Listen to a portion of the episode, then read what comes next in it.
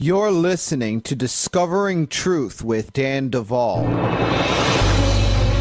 Today is February 13th, and I am preparing to leave for Australia. It is finally happening. I have a few updates before I leave. Number one, Discovering Truth with Dan Duval will continue while I am in Australia. Furthermore, I'm going to take my rig, that is my little laptop and uh, audio solution.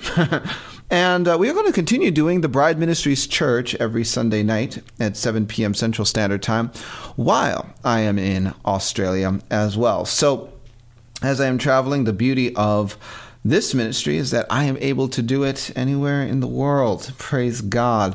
So, as far as my time in Australia, first, I am going to be at the Elijah Fire 2020 Convergence, February 19th through the 21st. Now, if you are on our email list, you will have received an email that allows you to sign up for the live stream for that conference if you are not able to make it in person and would like to be part of it. Now, I'm not the only speaker at this conference. There's a number of other powerful men and women of God that are all going to be coming together, sharing and participating in, in that. And so, um, just understand that you're getting a whole lot more than me if you decide to register for the live stream. And if you did not get an email but would like to do that, you can go to our website, bridemovement.com, on the church page. And if you scroll down the church page, you will see conferences and you will find that the Elijah Fire 2020 Convergence live stream is linked under the conferences under our church page, right beneath the Bride Tribe 2020 Advance button. So um, that is available to you now. The other events are not, but if you are in the Australia area, I will be at the Way Community in Bendigo, the 24th and the 25th, and you can reach out to them if you have any questions. And uh, then on the 26th of February, I will be at Gateway Church in Adelaide. And then from the 28th to the 29th, I will be at Field of Dreams in Adelaide. And if you would like any further information on those respective uh, hostings, you can just reach out to those churches directly, and that is the itinerary. So, um, having said that, I do want to let you all know that the Bride Tribe 2020 Advance in the spring is going to be extraordinary, amazing, and did I tell you? It's going to be at a really nice resort with all kinds of amenities. And by the way, the cost is all inclusive, meaning once you buy your ticket on our website, that is your conference attendance, your food, and your room all covered. So I really want to encourage you to take advantage of this. I love meeting you guys, hanging out.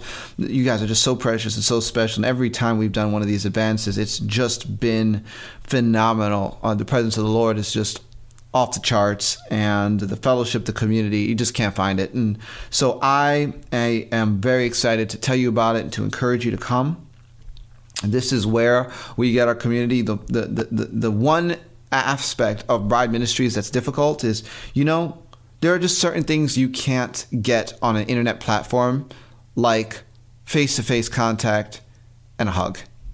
Um, but when we have our advances in our conferences, you can. and so we want to just invite you guys. Now, I also want to let you know, you know, we have a number of solutions available on our website. You can find prayer resources. We have affiliate coaches if you need some further help. Uh, we do offer on our prayer page the opportunity to submit prayer requests if you have those. Um, we have a church that meets every Sunday night at 7 p.m. Central Standard Time. We have a lot going on at Bride Ministries. I have books that you can get your hands on, Prayers that Shake Heaven and Earth, and Advanced Prayers that Shake Heaven and Earth, particularly, are a resource pool for all kinds of needs. And if you don't have them, or if you have friends and family that need them, please pick them up. I am not going to go on much longer. You're going to be able to enjoy a lot of things while we're gone. So, forward to that and enjoy today's program. Don't go anywhere. You're listening to Discovering Truth with Dan Duval.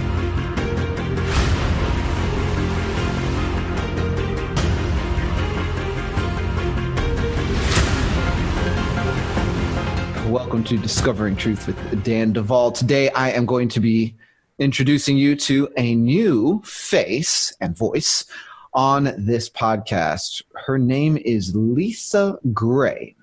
And she is a licensed minister LLPC, and author. She has her master's degree in education and counseling from Central Michigan University. Uh, she is a licensed mental health counselor and licensed minister, and she travels throughout the country speaking largely at women's conferences, jails, and sexual abuse awareness weeks, bringing awareness to sexual abuse. And she's written a book called They Don't Tell Child Abuse a mother's perspective. And something else interesting about her you probably don't know is she and her friend spent the weekend with me and my wife not too long ago, which is how I met her. A total random chance. I think, you know, like it was actually very interesting. She's like, I have a ticket to Dallas and I'm coming. And my wife's like, spend the weekend at our house. So she did. And I'm like, hello. So, Lisa, welcome to Discovering Truth. Oh, what a joy to be here, Dan. I'm so glad to be here with you today. Thank you. Well, it's it, it's really good to have you. You're a wonderful person. Um, it's, it's been such a joy to get to know you. And um, you know, before we really get into the subject matter today, I, I want to give you an opportunity to explain to our folks one thing. You explained to me your pre-exposure to to me because folks apparently Lisa knew me before I knew her, and um, she watches me in a very very peculiar way. Lisa, what do you do? Dan, when I listen to you, hmm. there's so many times that I've simply had to do my remote, and I would just stop. What did you just say, Dan Duval? What was that? what did you hear? What he just did? What kind of? I never heard this before. I never heard it. He did what? He's been where? So we've been we've been having a relationship for a long time, although you didn't know it. Yeah, I had no idea. So, folks, uh, Lisa, like many of you, and you know who you are out there, talks to me when I'm talking on the podcast. It's, it's amazing. So I met her, and uh, we just had a great time. And now the tables have turned because you used to have the pause button, but now I do. I love it. I love it. And so I am really, really looking forward to letting you share some things, Lisa. Now, um, your book, They Don't Tell, mm. is about your journey, your story. And you do have a story to tell. Mm. And so I want to begin by getting started on that point. What is your story? Well, I, I know, Dan, I know it. It's very difficult, but I am one of those mothers whose child has been sexually molested. My daughter was sexually molested by my ex husband, and it was her stepfather. And it was going on in our home, and I never had a clue, did not realize what was taking place. But as I began my relationship with the Lord and we started going, I started going in deeper with the Lord, it became very apparent to me that my ex husband was a church goer, but he didn't have a relationship with the Lord. So once I divorced him, I still remember, Dan, it was in September. And that November, my daughter was in the 10th grade. It was the Sunday after, I very specifically, it was the Sunday after Thanksgiving we were just getting accustomed to a new normal. He was no longer in the house. I was washing the dishes about eight o'clock at night, and my daughter came up to me and she said, Mom, if I had something to tell you, would you be a mom or would you be a friend? And I was like, uh oh, something's on Nikki's mind. I went and told her younger brother, we're going to go upstairs and we're not to be disturbed. Midnight, for four hours, it took for me to get out what was going on. But at the end of those four hours, I knew that this man had been molesting my daughter ever mm-hmm. since I married him when she was in the third grade. Mm-hmm. now she was in the 10th grade, and it just changed my whole world. From then on, um, nothing's been the same. Wow. Okay. So, dissecting this story. Okay. Okay. Uh, first of all, we're talking about this, folks, because this scenario happens all together too often. It's not always a, in this case, a stepfather Sometimes it's an uncle, aunt, cousin, or just a friend of the family. Um, and then an ongoing abuse cycle begins. You're telling us that from the third grade to the 10th grade, your daughter mm-hmm. made no mention of this abuse. None whatsoever. I want to start there. Okay. A lot of, and this would even be my question, you know, uh, when I was growing up, my mom always told me, like, hey, if anyone touches you inappropriately, pulls down your pants, you tell me immediately. And I never really understood why she was so adamant about that. Now, my mom actually was on my own podcast sharing some of her story a few years ago. And folks, you can always go back and listen to that. She was molested. She was sexually abused by her stepfather's brother. And um, she talks about that as part of her testimony. And um, so she was, you know, concerned like any parent would be. And, and so I always knew in my mind that, well, if that happened, I would say something. But many children don't. And your book is actually titled They Don't Tell. So, so, what's the psychology behind this? Can you help us understand? Sure. The psychology behind it is going to be different with each person and what their the dynamics of their family. Let, so let me speak on what the dynamics were with my daughter. She is a very loving person, and she was never um, threatened, but he, the mere presence of him made made made it where she just was not comfortable talking about it. And he had a very high standing. He was the minister of music at our church. He was a football coach um, in the community, and he was just an all-around quote unquote good guy in the community. So she did not realize, and we talked about it later, obviously, but she didn't realize that anything was wrong. Mm-hmm the number of uh, clients that I've had that have said the same thing, they thought it was normal until they, you know, became older and it was obvious that what was happening to me at home was not happening with everyone else. So, like I said, it just depends on what the the dynamics of the family, because there are some people then actually that they're still being abused by their parent, even though they're in another home, even though they may be married there are some people that have gone back and they continue to have a sexual relationship with the parent that began as incest when they were children and it became normalized. Wow. Yeah.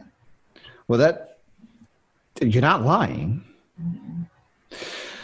In your daughter's case, mm-hmm. was this abuse paired with physical or emotional abuse? Emotional, but not physical. Not mm-hmm. the physical, but there was definitely emotional abuse. Um, there's some narcissism there. There was a little bit of threatening. There was a little bit of everything. The threatening was not my daughter, but for myself. So when he, when she would see a threat with me um, for a child, the first thing they're going to think of, well, I don't want that to happen to me, or you know, we just really don't know what all goes on in a child's mind. The one thing we do know is what the things your your mother did that I did not do. And that's one of the things the Lord has charged me with is talking about my mistakes. I didn't have those kind of conversations with my daughter. It never, I'm going to say this again, it never crossed my mind. Mm. The incest had never, it never crossed my mind. I was one of those people who was just blind and thought that's what happens in those families or that's what happens over there. But it not not my house, not in my neighborhood, not in my family. And what I have come to find out since discussing this and doing the book, I've had too many family members share their story with me that they were molested as well, Dan, but no one's talking about it and it was not shared. So there was something going on there. There's some generational things going on in my family mm. that I did not even, I was not aware of. Wow. Yeah.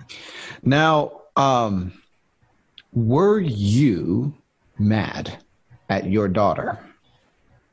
No, I was never mad, but I could have to be very frank with you. I did not understand why she didn't tell. Mm-hmm. And the reason I'm saying that was we had a good relationship. She knew I loved her. I, I could, it just didn't even make any sense to me as a mother why she didn't tell. Mm-hmm. Was I mad? I was mad at my ex husband. I was furious. I mean, it was just, and and there was a betrayal there. Even though I had had divorced this man, there was still a betrayal that that took place. You would, why would you violate my daughter? It just, it didn't make any sense. Mm-hmm. Now let me let me change hats for a second and speak to you as a counselor. Yeah. I talk to many people who tell me I told and my mother didn't do anything. Yes. I'm going to say it's running about 50-50, Dan. There's about 50% of the people I talk to, they're like, you did something? Yeah, I did something. We went through the criminal justice process. Mm-hmm. And he is in prison right now. His sentence was 15 to 40 years. But the majority, I have to say this the majority of the people that we talk to, they do not pursue anything in the criminal justice system. They do not talk about it. Um, they want to keep it closed within their home. What goes on in this house stays in this house, or they don't want to put shame on the family. All these reasons why it's not exposed. And the one thing we know for certain the enemy continues to work when things are in the dark and we don't expose it and shine light on it. So I knew that even though it would have been difficult for my daughter, and it was, make no mistake about it, it was, if we did not speak up and if we did not let it be known that this is what took place, then he would go to another person, another victim, and another victim. And we had to we had to draw the line and say no more. That's so good that you say that. Um, scary for some. You know, I've had this conversation with people before. We talk about draining the swamp. You know, talk about uh, cleaning up politician offices of pedophiles and uh, the cabal and all that. Yes. Um, a lot of people are going to go to jail for pedophilia at some point if that happens, and we're praying that it does. Um, yes let me ask you this question. Do you have reason to believe that your daughter was his first victim? There's no question about it whatsoever that she was not. There's no question that a 40 year old man did not look at an eight year old girl and for the first time touch her. There was no question in my mind whatsoever. And and let me just say one more thing, Dan. Yes. As my daughter went through the process, and like I said, we did go to the police and, and we did pursue justice in the criminal justice system. My daughter had a breakdown one day at school, I'm going to say. And she ended up speaking to another one of his family members. And guess what? Hmm. He had been molesting this other girl as well. Surprise, surprise. No, it was not. It wasn't a surprise. Not only that, but let me tell you this as well. During the, the trial process, there was a grown woman there that said to my daughter, You're braver than I was because I didn't tell. Mm. And I still remember when Nikki came to me and she said, Mom, if she had said something, it wouldn't have happened to me. And I told her, Well, Nikki, you're right. But because you've spoken up, it's not going to happen to somebody else. So at some point, then we have to we have to stand up and say no more in my family, not in my nation, not in my neighborhood. Somebody has to speak up, and somebody has to take the brunt of it. But if we don't, it's going to continue over and over and over again. So that's one of the charges the Lord has given me to start talking about it, to talk about it um, from a mother's perspective. I don't have my daughter's story; that's hers to tell but the Lord made it very clear to me that I had to write about it and I had to share what that journey was like. And it was very painful. I was so ashamed. Mm. Then I felt so guilty. How could this happen in my house and I not know about it? What kind of mother am I? Where was the Lord? I can't. All those questions went through my head. All those emotions. I just remember being at a point where I could barely breathe. I, I had so much shame. I had so much guilt because I'm the mother. Therefore, I was supposed to know what was going on, and it was my responsibility to cover my daughter. All the things that you can think of as anyone would think, I thought that. I went through that process. I went through that process with the Lord of questioning. Lord, you know I love you. How could this happen to my over and over again? But I made a decision that if this had happened to my daughter, that the Lord was going to get some glory out of it. And the one thing I said to him, if she can go through this, Lord, you're going to get some glory out of this situation. And that's what we've been doing. Um, when the Lord told me I needed to write the book, the first thing I did was talk to Nikki. And I said, Nikki, the Lord wants me to write about it. And she said, Mom, go ahead. So she gave me the go ahead. And that's what we do now. We talk about child abuse in the family. We talk about those family secrets.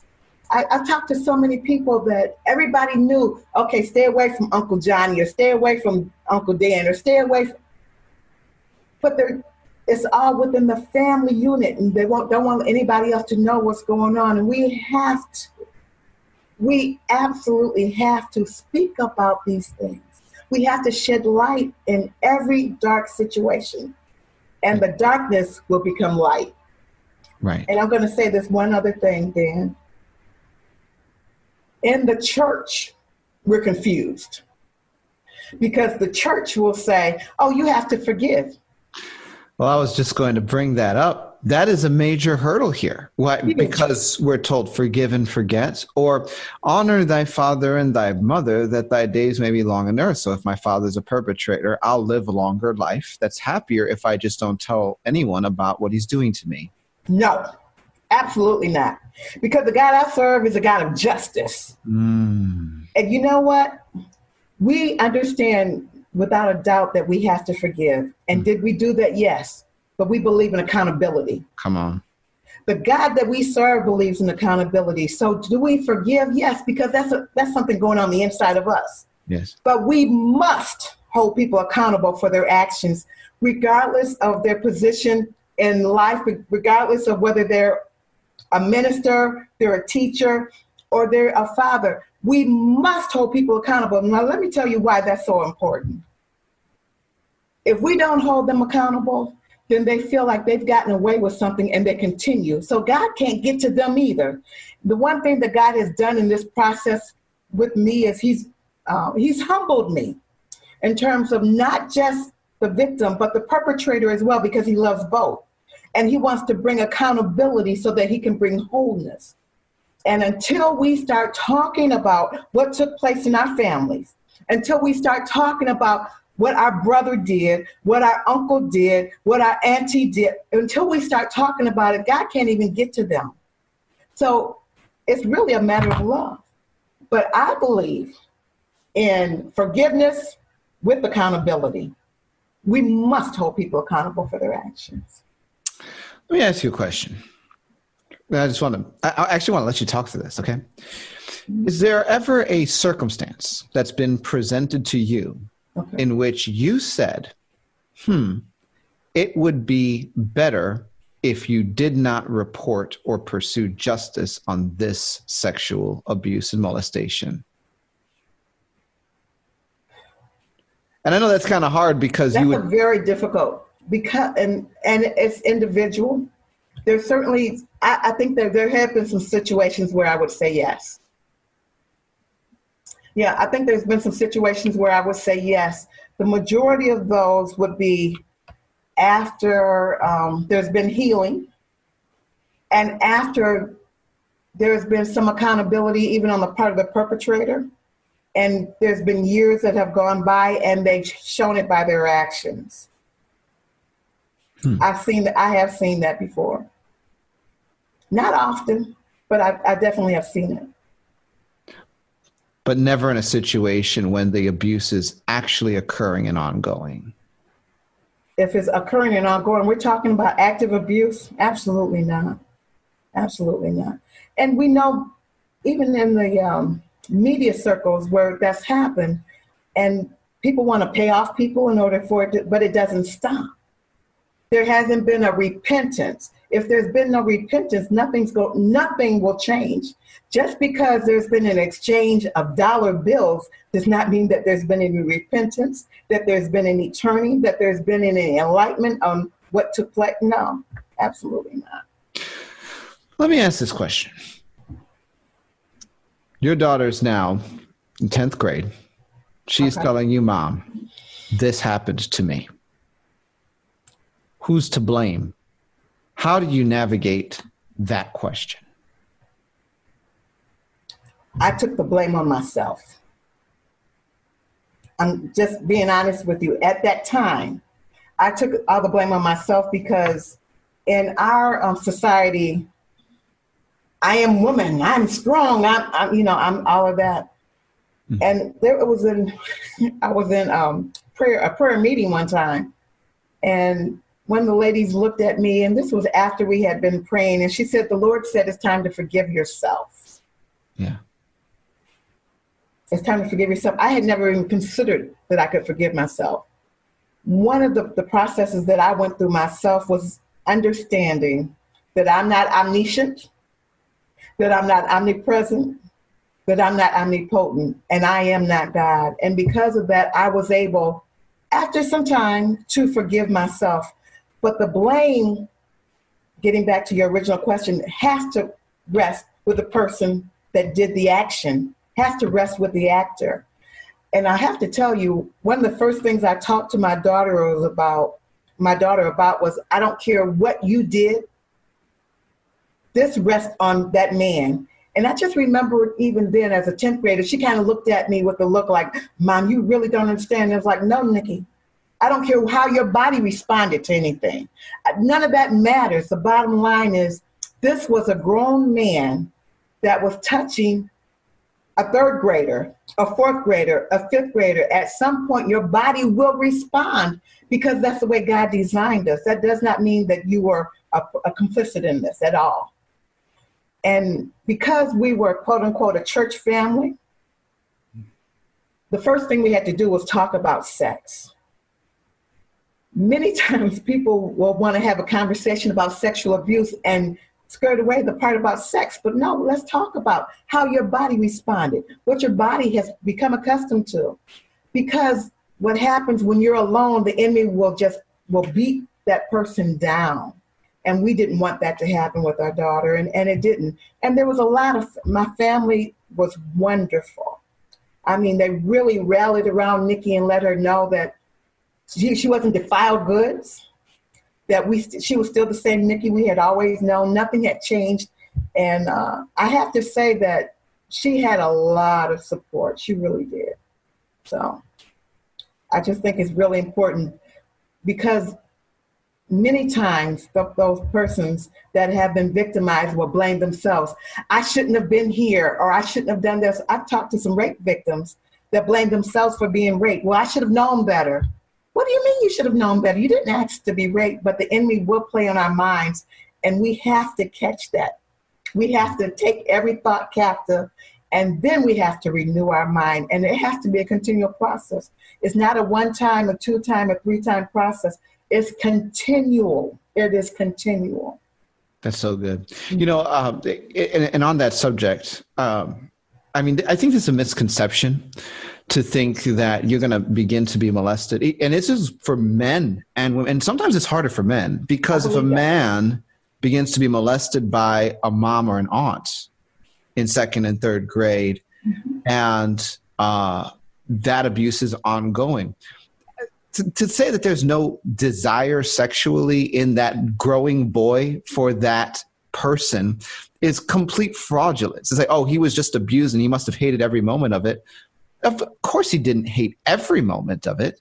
Some of this is going to feel very good. And so there's so much shame around that, that there's almost like a, how could I ever, how could I rat this person out when maybe by the time this has been going on for years, I see myself as a partial beneficiary of what's taking place. So the silence is then, you know, and we run into this, right, with dissociation all the time. Mm-hmm. I call them mommy and daddy loyal parts. And they're very loyal to the parent and the sexual encounter and the abuse and so forth. And they feel that it's their job to prevent any part of that person from knowing the truth of the abuse that's going on with them uh, so that they can protect that loyalty. And all of this is part of the conversation around this stuff. Yes, absolutely. And I, I think that um, there needs to be a, a, awareness. It needs to be talked about and a sensitivity. Mm-hmm. Absolutely. Why Lisa, do parents need therapy as well as their children? Oh my lord! oh my lord! I still remember Dan when I when this first came out. I remember one of my best friends said to me, "Lisa, Nikki's going to be okay, but we don't know about you." Hmm. I was in such a dark place because again, I was uh, bearing the weight of the world on my shoulder. I felt like a failure as a person. I felt like a failure as a human being. And in my book, I even talk about when you're when you're when you're on an airplane, they always tell you that you have to put that mask on first so that you're in a position to help your child. It is so important and it gets overlooked so often where there's no therapy for the provider of the child. But if I'm not in a whole place, I'm not in a place to help my daughter or to help my son.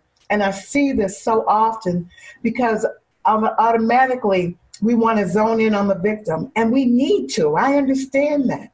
But Dan, until we start looking at the whole picture, the whole dynamic, and getting resources, help, mental health resources, uh, prayer ministry for the parent of a victim, then the wholeness won't come. There'll be some, there'll be some healing, but until we're whole, that's where God wants us at. That's that's where we're to be. And many times I talk to parents who, years later, they're still holding that same guilt. They're still holding that same, that condemnation. It's not a conviction, it's a condemnation. The enemy condemns us as parents. Well, what kind of parent were you? What do you mean that was going on in your home and you didn't know about it? Where were you? Dan, let me tell you this one experience. I was at a, a conference in California and it had uh, child care providers and doctors, abuse providers from all over the world. And there was a man there, he was from Jordan. I still remember, it was a doctor from Jordan. And when he came up to, I had a table there with my book and I was talking about it. And he came up there and he said, I blame you. I blame you. I blame you. And I did what you just did. And I and it was like the Lord said, just listen to him. So I just listened to him. And after that, he purchased my book. About two hours later, he came back with my book highlighted, all this writing in it, and he apologized to me. He was like, I didn't understand, I didn't understand, I didn't understand. So I'm saying that because initially, I think really the community looks and says, Well, where were you? Well, what kind of mother are you? Well, you, sh- you should have known. You hear that, that condemnation, you should have known. So the community does that, Dan, over and over again because number one, we're ignorant, or number two, we're hiding what took place in our own families. I've found that as well. Mm-hmm. Some of those people who really go at you the most, they're hiding behind their own shame. Oh, wow. And what's happening in their own family. So if I really go after you really hard, nobody's looking at what's going on in my home. Mm. Yeah, it happens a lot a lot. I've experienced that. I I absolutely believe that. Yeah. You know, um, I get a lot of uh, folks. They hear me talk, and they get upset, angry. Um, they they think I'm outlandish. you know, and um, and, and, some sometimes this can be very uh, aggressive that it begins to exude from the person and, and I, have watched this happen and i look at these folks that sometimes you know i'm just like looking at it and it's like the reason why you're so mad about what i'm saying is because i'm triggering you everything that i'm saying is resonating something on the inside of you that you are not supposed to know or you are supposed to keep dissociated and because I'm blowing the lid off the whole thing and everything's going haywire on the inside of you. Now you're mad at me. And, uh, you know, your story is mandatorily triggering. it's, it's mandatorily, if that stuff is going on in the home, it is. It it's is. going to trigger a response. It absolutely will. Now, I, I, want to talk about this, okay? So, all right, it's your fault, it's your fault, it's your fault, right? That bogus nonsense. But you did live in a home with this man and your daughter for years. Mm-hmm. So the question is how did he get away with it? How did he actually hide it from you? And this is important because I, I, think that other people, you know, need to hear this if mm-hmm. they're maybe having suspicions like maybe something's going on in my home that's under my nose. Like, how do these things get hidden? They get hidden, number one because the person, the perpetrator, is a deceiver. Mm-hmm. So we're really talking about basic deception. Okay. During the time that this was happening, we had also become foster parents, and we kept a family of four. My first thought was, Nikki, did was during the time that we had the foster? She was like, yeah. And I kept thinking, what in the world? How could it? I really was trying to figure it out. The bottom line is deceivers are deceptive. And not only that, but they also they have a front part. You know about the parts. They have a front part that the community sees. They have a front part that they put on at the time. They have a front part, but there's a, a man that I listened to. I can't think of his name. Russell. I think his last name is Freak, but he's a military um, consultant, and he was talking about the the sexual abuse going on in the military. Well, he had on a three piece suit. I was at a conference. He had on a three piece suit and he looked very dignified. But once he took his three piece suit off, it said molester, abuser, rapist. It had all these things, but mm. he hid that part. Mm. So you got to see what he wanted you to see. So the bottom line is how does it happen? number one, there must be some brokenness in the person that's with them. And I know with beyond a shadow of a doubt that I was in a broken place myself. Okay. Okay. So I want to say that. Mm. So with that in mind, working with someone who's a deceiver, it was the perfect setup. But I have to say, most people know that I'm a kind soul, but there's something about that mama bear that came out mm. that was not expected in with him or, or with his family because I, I went into a warfare with the entire family.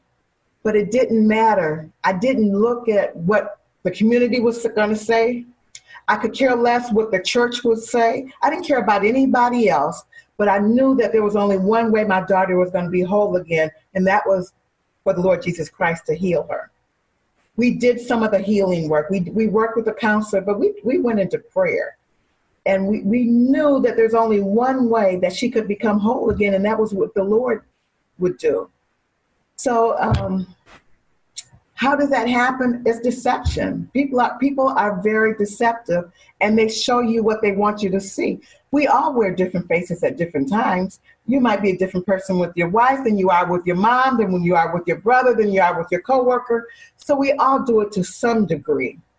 So however yes. Mm-hmm. However, we don't do it in order to defile a child. We're not doing that in order to defile or to deceive someone. It's just that different situations call for a different person. If I'm sitting here talking with a banker, I'm going to talk with the banker different than I talk with a minister. Yeah.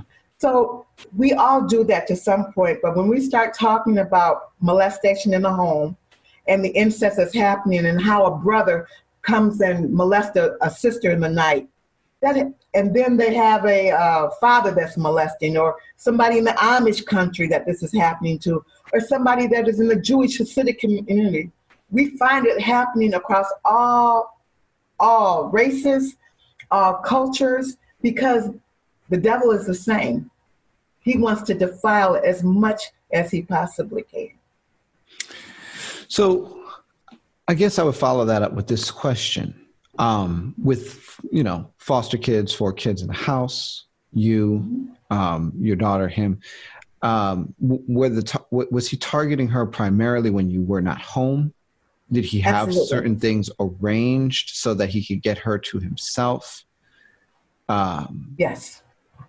I'm sorry. Absolutely. Um, I worked a very demanding job and sometimes 12 to 17 hours a day. Oh, wow. So, wow. yes. Wow he would do different things. And there were times when I would go for work before he did, and he would try to get my daughter to stay home from school. Why? So he could molest her.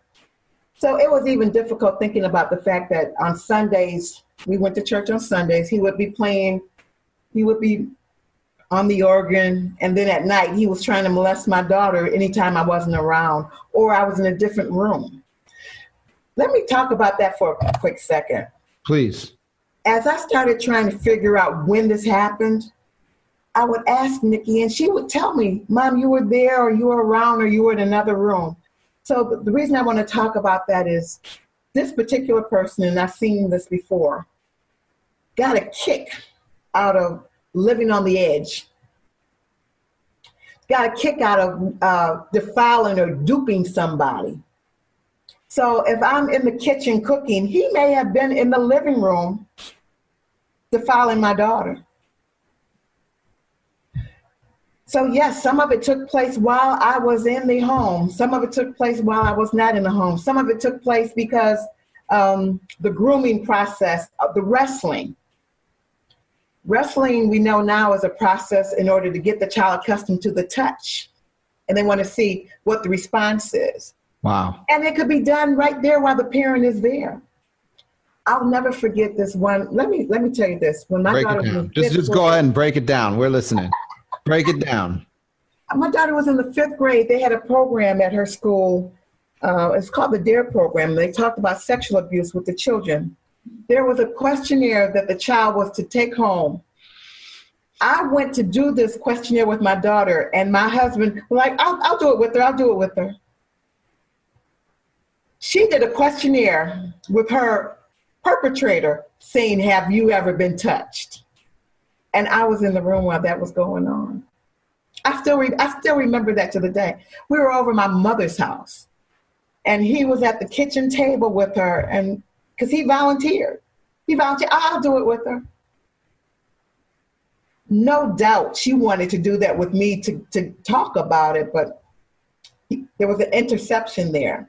Gosh. Again, when I, we talk about the, the deception, and because you had mentioned that earlier. Do I think my daughter was the first one that he had ever abused? There's no question in my mind whatsoever that he was not. But they do get better with their tactics the more they do.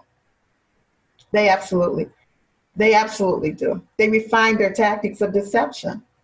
So um, the, the, the grooming process is what I was talking about. So some of the grooming happens with just the touch, getting accustomed to the touch, or the grooming process can happen with um, one of the things he would do with my daughter, he would take her to the store. Oh, I'm going up to the store. Nikki wants to go with me. Okay. That that was another place that he would defile her, or he would have my the, her younger brother with, and they'd go fishing. But when they went fishing, he would send my younger son off. So once again, he would be alone with my daughter. So what I would say to those who are wondering, you know, what can I do? You want to look for those opportunities. Is there something that he does special? Is there a special relationship going on? That should be one of the keys. What kind of grooming grooming is taking place? And then, of course, doing something that I did not do is having the conversations. I went, and I still don't know why I did it, then, But I went thinking, well, my daughter knows. She knows. She knows. Well, no, she was a child. She did not know. My daughter knows if anything ever happened, she would talk to me. Well, no, we have to we have to verbalize those conversations. We can't. There's not this mental telepathy going on. So I'm saying to those who are out there, whether it's your child, whether it's your grandchildren, if there's some reason for you to be suspicious, be suspicious. Hmm. Now, how would you flip this when it's like a mother-in-law, or not a mother-in-law, but but a stepmom and a son? Okay. And and and the son is getting targeted. Nothing changes. Nothing changes. Nothing changes. It's still the same. It's still the same. But there's a scripture in Titus that talks about, you know, about where your mindset is. I can't remember the scripture, Dan. Maybe you can help me. But to the um, pure, all things are pure that just it just that was never it was never anywhere on the table it was never even a thought mm-hmm.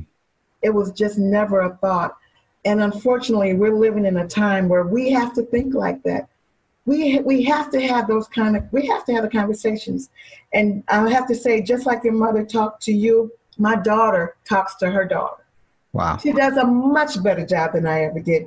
And we have those conversations on a regular basis um, you know, people going to spend the night. I've, I've talked with some people who were molested when they spent the night over someone's house. or that was a part of what they were supposed to do bring your friends over. We have to talk about molestation.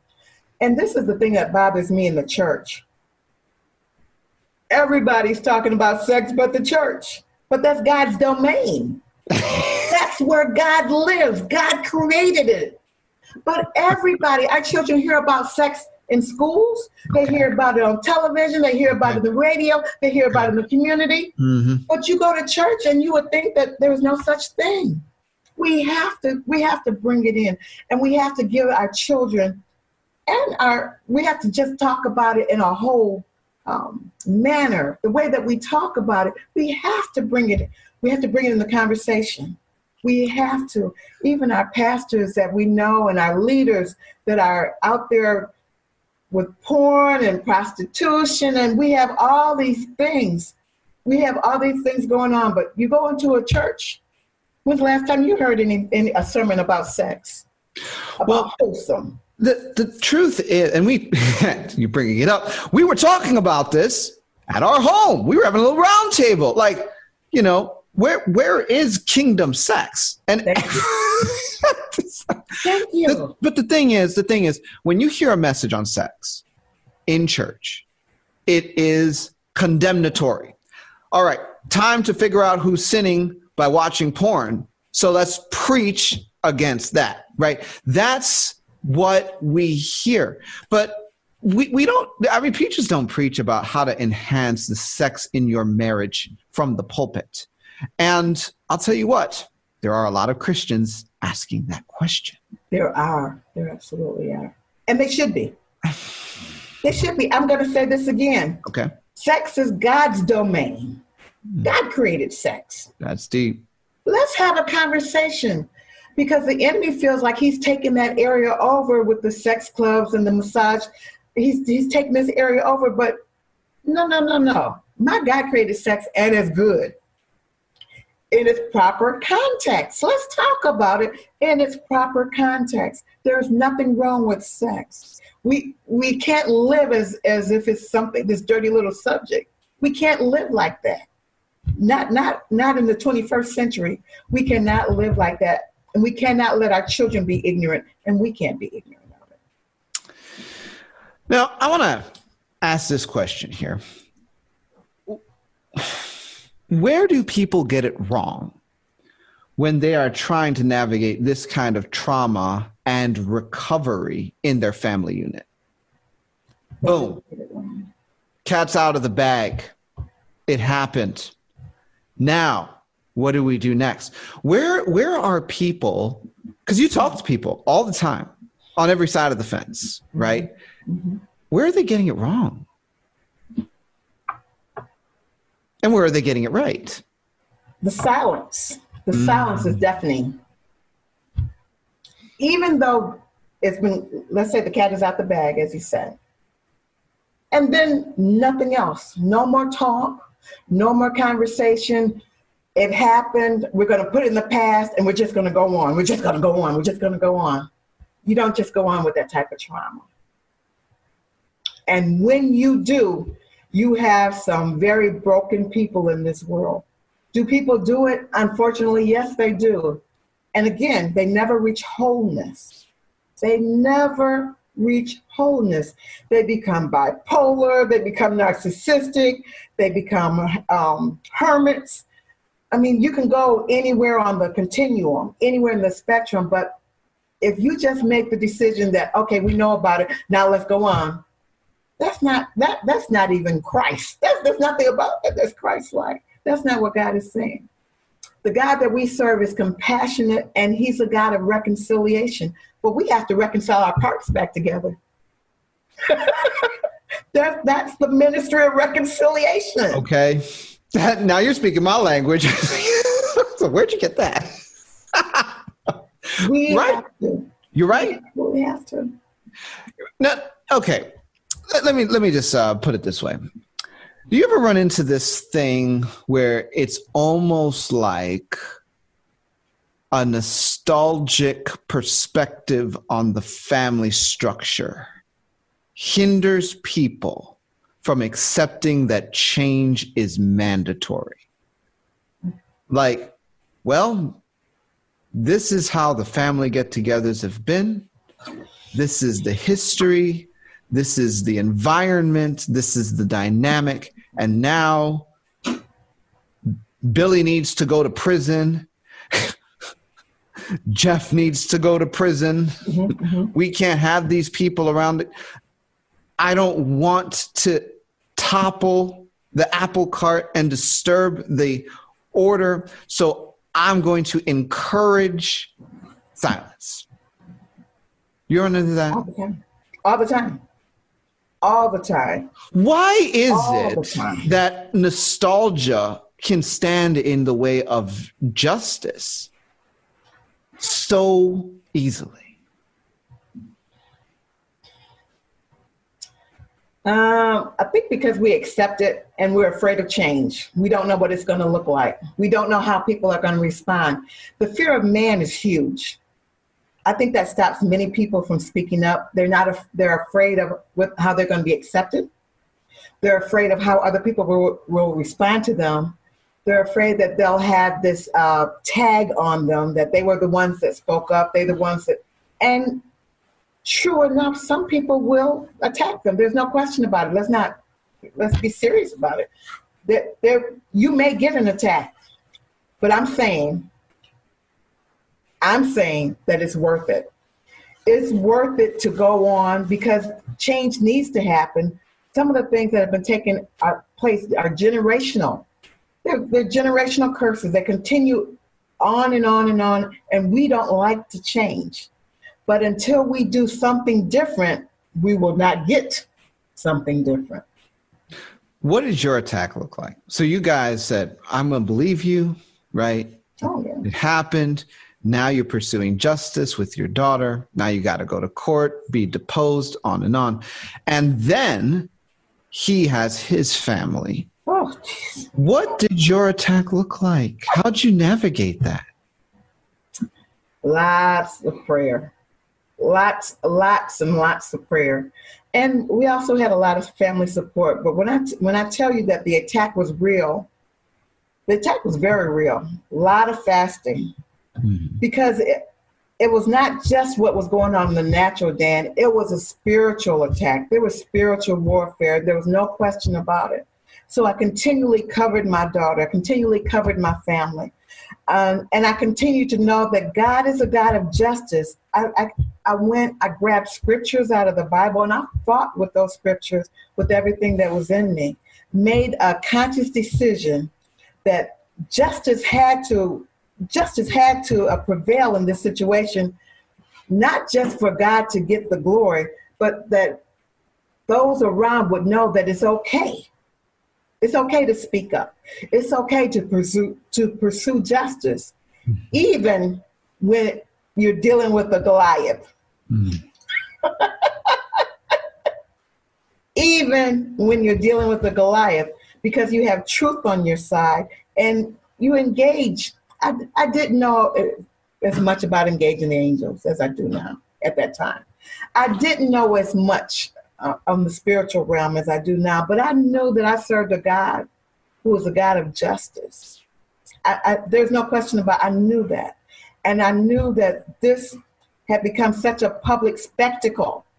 My daughter went through a lot. It, it had become a public spectacle, and we live in a small community where everybody knows.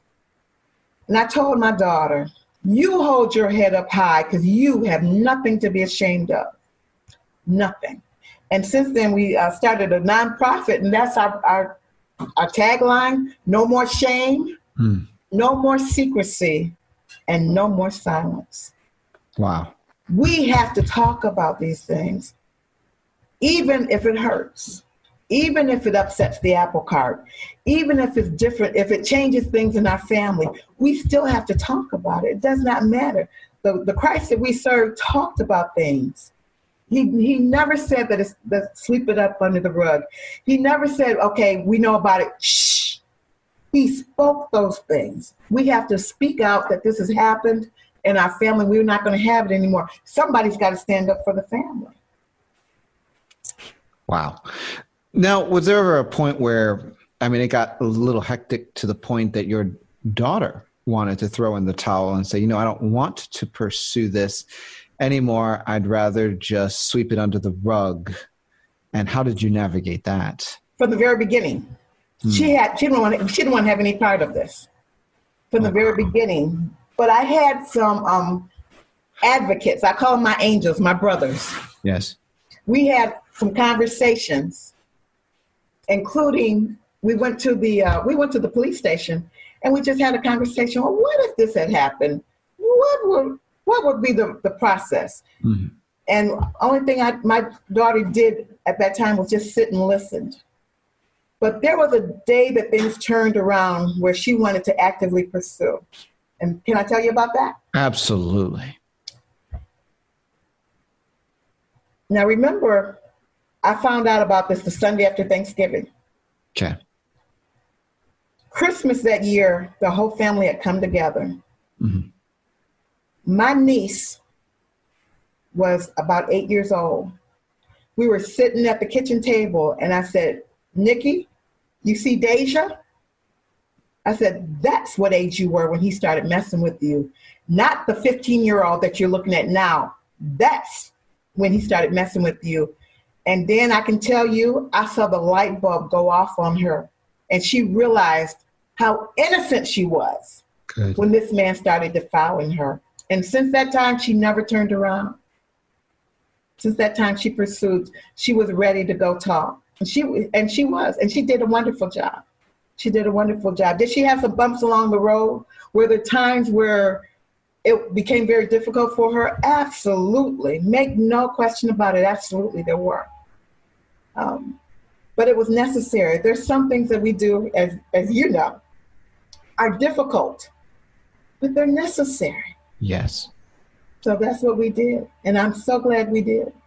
I have to tell you, though, in terms of generational curses, his mm. son is in prison right now for the same thing. My gosh. Yeah.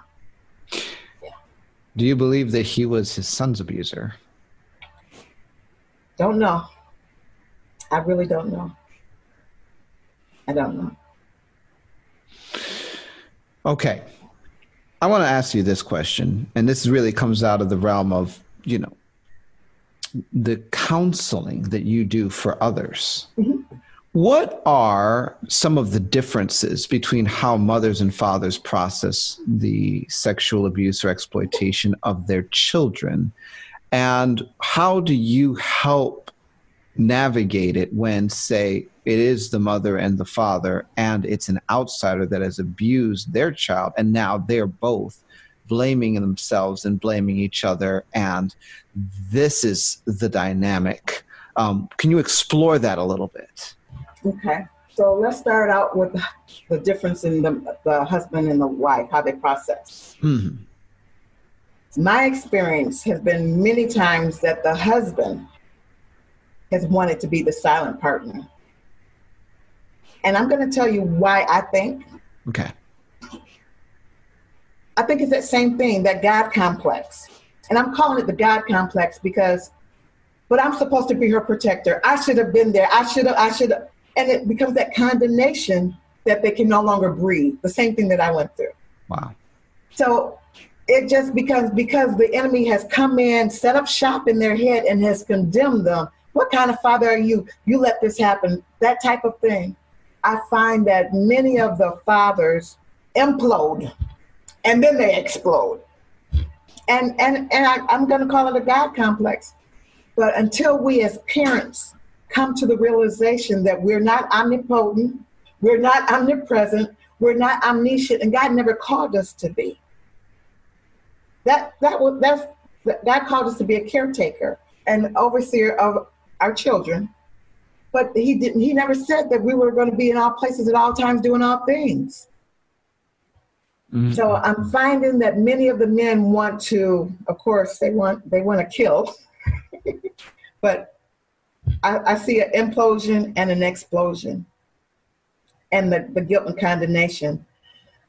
The mothers most of them don't process but they continue to cry. They, i think they even hold it in in their hearts and their bellies, there's a, there's just that continual weeping, that continual grieving over their child. That is uh, that's natural, and that's why going back to what we talked about earlier, it's so important for the parents to receive some help. It's so important for them to work on their wholeness because as they become whole, they become whole for their child. If I'm not in a whole place, if I'm not in a good place, it's going to be very difficult for me to give my daughter or my son what his needs are. And I'm telling you, that happens many times where a parent is so broken until they push the child, quote unquote, the victim away because they can't even process. I'm seeing that over and over and over again. And can I say that I see that in the church? Come on. Just call it out. Might as well do it now. Unbelievable, Dan. Unbelievable. I, the first time when I um, had published my book, I went to a, a church booksellers conference. Mm-hmm. And I still remember laying in the bed. I was in Nashville, Tennessee, because so many of the people had come to me and shared their stories. Yes. I didn't know how prevalent it was. And I just, I remember laying in my bed that night and I was like, Lord, this was a Christian conference. This was, so many people shared their story with me. I did not know the prevalence because we have kept it hush. We've not talked about in the church. But I had people that talk about talked about sending their children to um, schools. Mm-hmm. That everybody, that the kid, the boys and the girls in their family were molested. Goodness. Or the leader molested the child and they were told, well, you don't you don't want to talk about this. You don't want this to go out into the community. You don't yes you do. yes you do. Because if you don't, it's going to continue to happen. It per- this is the type of thing that perpetrates itself until right. you shed light on it. And that's why we ask God to expose everything. Right. So that is one thing that I've noticed. Um, I can't tell you that it's universal, but for those that I've been with, that I see that over and over again. It's very prevalent. Um, and what was the second question you asked? Well, I, I was just asking about like the dynamic, right? When you have, say, a slightly different situation okay. where the mother and the father are now blaming each other, blaming themselves. Their child has been abused and molested. Now that's been exposed, um, but it's an outside party that's responsible maybe an uncle or a cousin or a coach or a minister, and they're trying to navigate that dynamic in the family unit. That's what I. I don't think that there's very many people that know how to deal with that. You want me to be frank with you. And I'm saying that because they have a script running in their head saying that this should have never happened, it should have never happened, it should have never happened. And then they have another script running saying, you're the blame, you're the blame, you're the blame and they may not even know that those two are you know they're dynamically opposing themselves. And again the marriage begins to implode. Sure. Yes. Yes. Because again we're not really talking about it but we're we're um, holding grudges in our heart. Mm. well you shouldn't have you should have did this or you shouldn't have done that. And there's not a lot of people that really come together to have a discussion with a minister or somebody who truly understands what's going on behind the scenes mm-hmm. because it's what's happening behind the scenes that makes all the difference in the world. Yes. What's going on behind the scenes? What are the scripts that are running in our head? What are what are the things that the enemy is saying? And many times we won't even bring it to the forefront because we want to admit it because of what you just dealt with, the shame. Come on. There is so much shame covering. And what what is the enemy doing during this whole time? He's laughing. And he's having a ball because why? He's destroying the family, the fabric of the family. He's destroying it from the inside out. And he's and then he's hiding his hands. This has been a very, very um, productive conversation, Lisa. That's what I see. That's really what I see. I just think it's so important, Dan, uh, the work that you do. Hmm. There, it has to be. We have to have a safe place to have these kind of conversations and I don't know if you're planning on doing any replication of yourself. well, but really, that's what you're doing with the school until we really start dealing with some of the core issues that are destroying the families, and we start dealing with some of the core issues that we're we're self-destructive. Until we start dealing with some of those core issues, and they're not all natural issues. No, that's right. They're not. They are not. That's right. And and and this is the thing, you know, um, the, the, the, the, agenda, the objective is so complex. It, it, it, I mean, I hate to say it, but the enemy is a bit of a mastermind. And, you know, um, even if you have two people that are married and are doing their best, right? Uh, but they're told the lie, right? Get it? Christ paid it all. So when you get saved, it's all under the blood. Your kids are under the blood. Everything, your house is under the blood. And so everything's good. You're baptized, you're good. This nonsense, it makes people go into a place of false expectation. Like, if God is who he says he is, then this would not happen because it's all under the blood. Well, no, the whole foundation is is false. So we have a false expectation. We have an expectation based on a false belief that it just works like it doesn't work like that.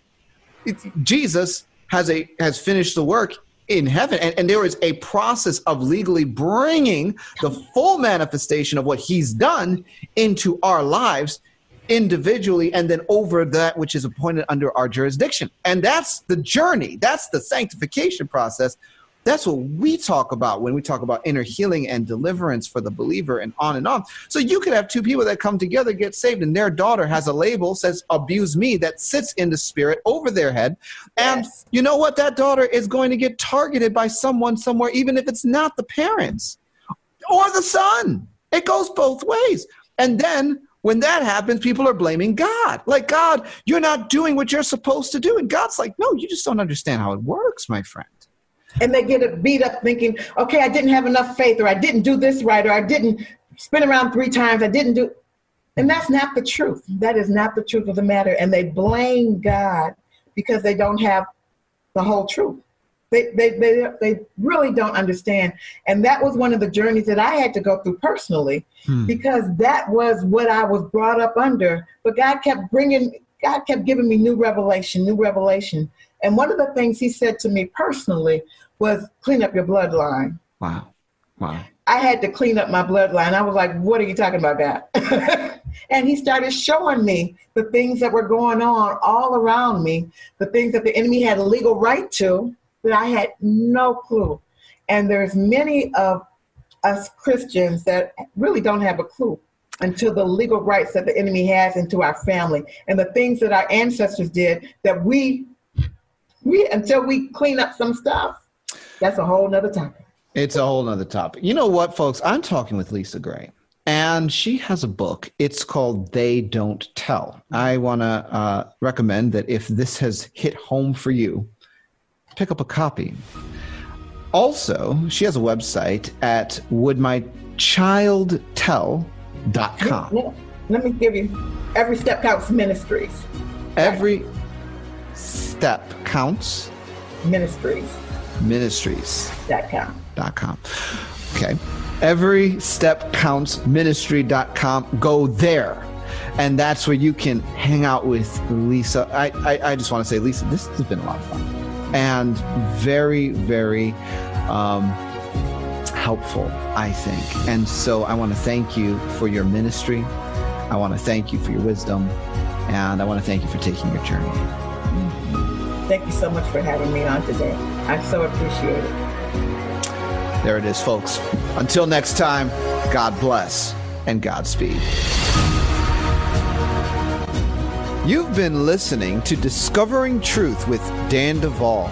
Be sure to subscribe to our channel, like our video, and share this with friends. This podcast is a production of Bride Ministries International visit our website at brideministriesinternational.com to enjoy the Bride Ministries Church, the Bride Ministries Institute, free resources, and to support us financially.